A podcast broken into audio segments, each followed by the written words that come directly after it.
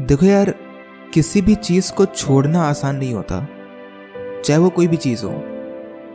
क्योंकि जब भी आप किसी भी चीज़ के साथ रहते हो, और वो चीज़ कुछ भी हो सकती है, आपका उसके साथ एक अटैचमेंट बन जाता है। और जब भी आप किसी भी चीज़ के साथ अटैच हो जाते हो ना तो उससे अलग हो पाना बड़ा मुश्किल होता है।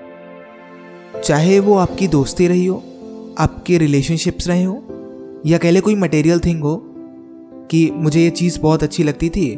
अब ये टूट गई है, मैं कैसे रहूँगा? तो मुश्किल होता है। और पता है ऐसा होता क्यों है? क्योंकि कहीं ना कहीं हमारे जीवन में इन चीज़ों को हमारे साथ किया जाता है। या फिर कह ले कि हम सभी यही देखते हैं। और जो हम देखेंगे, कहीं ना कहीं वो हमारे अंदर ट्रांसफॉर्म तो होगा ही ना। मैं अगर अपनी बात करूँ तो जब मैं बड़ा हो रहा था, मैंने देखी है ये चीज़ें कि लोग ऐसा करते हैं। तो मेरे घर में क्या होता था कि अगर कोई भी चीज़ पुरानी भी हो जाती है तो उसे लोग फेंकते नहीं हैं। और उन्हें पता है कि इस चीज़ का कोई यूज़ नहीं होने वाला है। बिल्कुल क्लियर है कि इसका यूज़ नहीं होगा अब। वेस्ट है पहले से पता है, और अगर रखी जाएगी तो खराब ही होगी, ये भी पता है। पर फिर भी हम उसे रखते थे। क्यों? क्योंकि हमें एक फियर होता है कि हम इसे छोड़े कैसे? कुछ ऐसी किताबें होती है हमारी जो हमें पता है कि हम इसे दोबारा कभी नहीं पढ़ेंगे लाइफ में कभी नहीं पढ़ेंगे। और उसे रखने का कोई मतलब नहीं है। ना तो हम उसकी केयर कर पा रहे हैं, ना ही उसके साथ समय बिता पा रहे हैं। लेकिन फिर भी हम उसे रखते हैं। हम सभी ये करते हैं। जबकि हम चाहें तो वो किसी और के काम आ सकती है, किसी और के जीवन को परिवर्तित कर सकती है, पर हम ये नहीं करते। क्योंकि पता नहीं, लेकिन हमारे अंदर एक डर होता है। कौन सा डर होता है, ये मुझे भी नहीं पता। लेकिन वो फील हर कोई करता है। तो इस तरह की मेंटेलिटी में जब हम लोग ग्रो होते हैं तो हम चीज़ों को ना होल्ड करने लगते हैं। देखो, इसके फ़ायदे भी हो सकते हैं। हमने कई सारी चीज़ों को होल्ड किया। मान लो, एक वक्त के बाद अगर उस चीज़ का काम लगा तो अच्छी बात है। पर प्रॉब्लम तब आती है जब हम उन चीज़ों को भी होल्ड करते हैं, जो हमारे किसी भी काम की नहीं होती और इन अपोजिट वो हमारे जीवन को बर्बाद कर रही होती हैं। अगर कोई चीज़ आपके साथ है, आपको है कि मुझे बर्बाद कर रही है तो उसे जाने दो ना। उसे छोड़ दो। पर हम छोड़ ही नहीं पाते तो इस सिचुएशन में हमारे पास एक ऑप्शन होता है, एक सेंटेंस है जो आपको याद रखना है। इंग्लिश में बोले तो होगा लेट इट गो और हिंदी में बोले तो जाने दो उसे। जो भी चीज़ें आपके साथ नहीं रहना चाहती हैं, चाहे वो इंसान हो, चीज़ें हो, कुछ भी हो, उसे जाने दो। कभी भी किसी भी चीज़ को पकड़ के मत रखो कि मेरा है, मैं इसे छोड़ूँगा नहीं, चाहे वो दोस्त हो आपका, किसी के साथ आप सच्चा प्यार करते हो, पर एक टाइम के बाद अगर मान लो आपको अलग होना पड़ता है, अब आपके थॉट्स या कह लें कि आपकी लाइफ में कुछ अलग तरीके हैं, अलग रास्ते हैं तो आपको अलग होना पड़ेगा, पर उस टाइम भी आपको लगेगा कि उसके बिना रहना इम्पॉसिबल है, पर आपको करना पड़ेगा। अब आपका अलग हो पाना थोड़ा मुश्किल होगा। क्यों होगा? क्योंकि जब आप साथ में थे तो आपको ऐसा लगता था कि इस साथ के अलावा कोई भी चीज़ इंपॉर्टेंट नहीं है? ये साथ हमेशा रहेगा, ये साथ कभी टूटेगा नहीं, और अगर ये साथ के बिना तो कुछ है ही नहीं। मतलब ऐसा लगता था आपको, चाहे वो फ्रेंडशिप का रहा हो लव का रहा हो, या किसी भी जॉब का रहा हो, किसी भी काम का रहा हो, किसी भी इंसान का रहा हो, किसी भी चीज़ का रहा हो।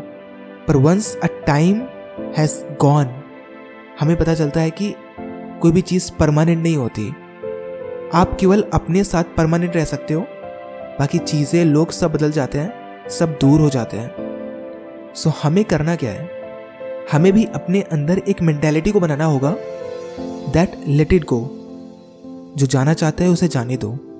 अब हम भी पकड़ के नहीं रखेंगे। एक बात याद रखिएगा द ट्रुथ इज़ कि जब तक आप किसी भी चीज़ को जाने नहीं दोगे अनलेस यू लेट गो आप अपने आप को माफ़ नहीं करोगे, आप अपने आप को इस सिचुएशन से बाहर नहीं निकालोगे, आप कभी भी लाइफ में आगे नहीं बढ़ सकते। वो एक कहावत आपने सुनी होगी कि चिड़ियों को पिंजरों में कैद करके रखोगे तो कब तक रखोगे? जिस दिन दरवाज़ा खुलेगा, उड़ जाएँगी।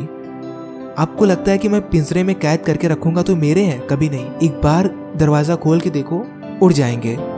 हाँ हो सकता है कि काफ़ी टाइम अगर रख लो आप तो ना उड़े।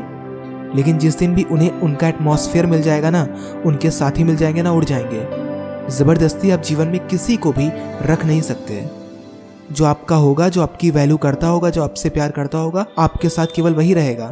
सो ओवरऑल पॉइंट ये है कि हमें अटैचमेंट को समझना होगा, हमें अटैचमेंट को गहराई से समझना होगा कि हम कहाँ अटैच हो रहे हैं। अंत में एक बात याद रखिएगा कि रोना है तो रो लो, किसी को माफ़ करना पड़ रहा है तो माफ़ कर दो, सीखने को मिल रहा है तो सीख लो, और उसके बाद मूव ऑन कर लो, क्योंकि कई सारे लोग आपको धोखा देंगे कई सारे लोग आपको बर्बाद करने के लिए हर तरह से ट्राई कर रहे होंगे। कई सारे लोग आपको नीचा गिरा रहे होंगे और कई सारे लोग आपके साथ भी चल रहे होंगे।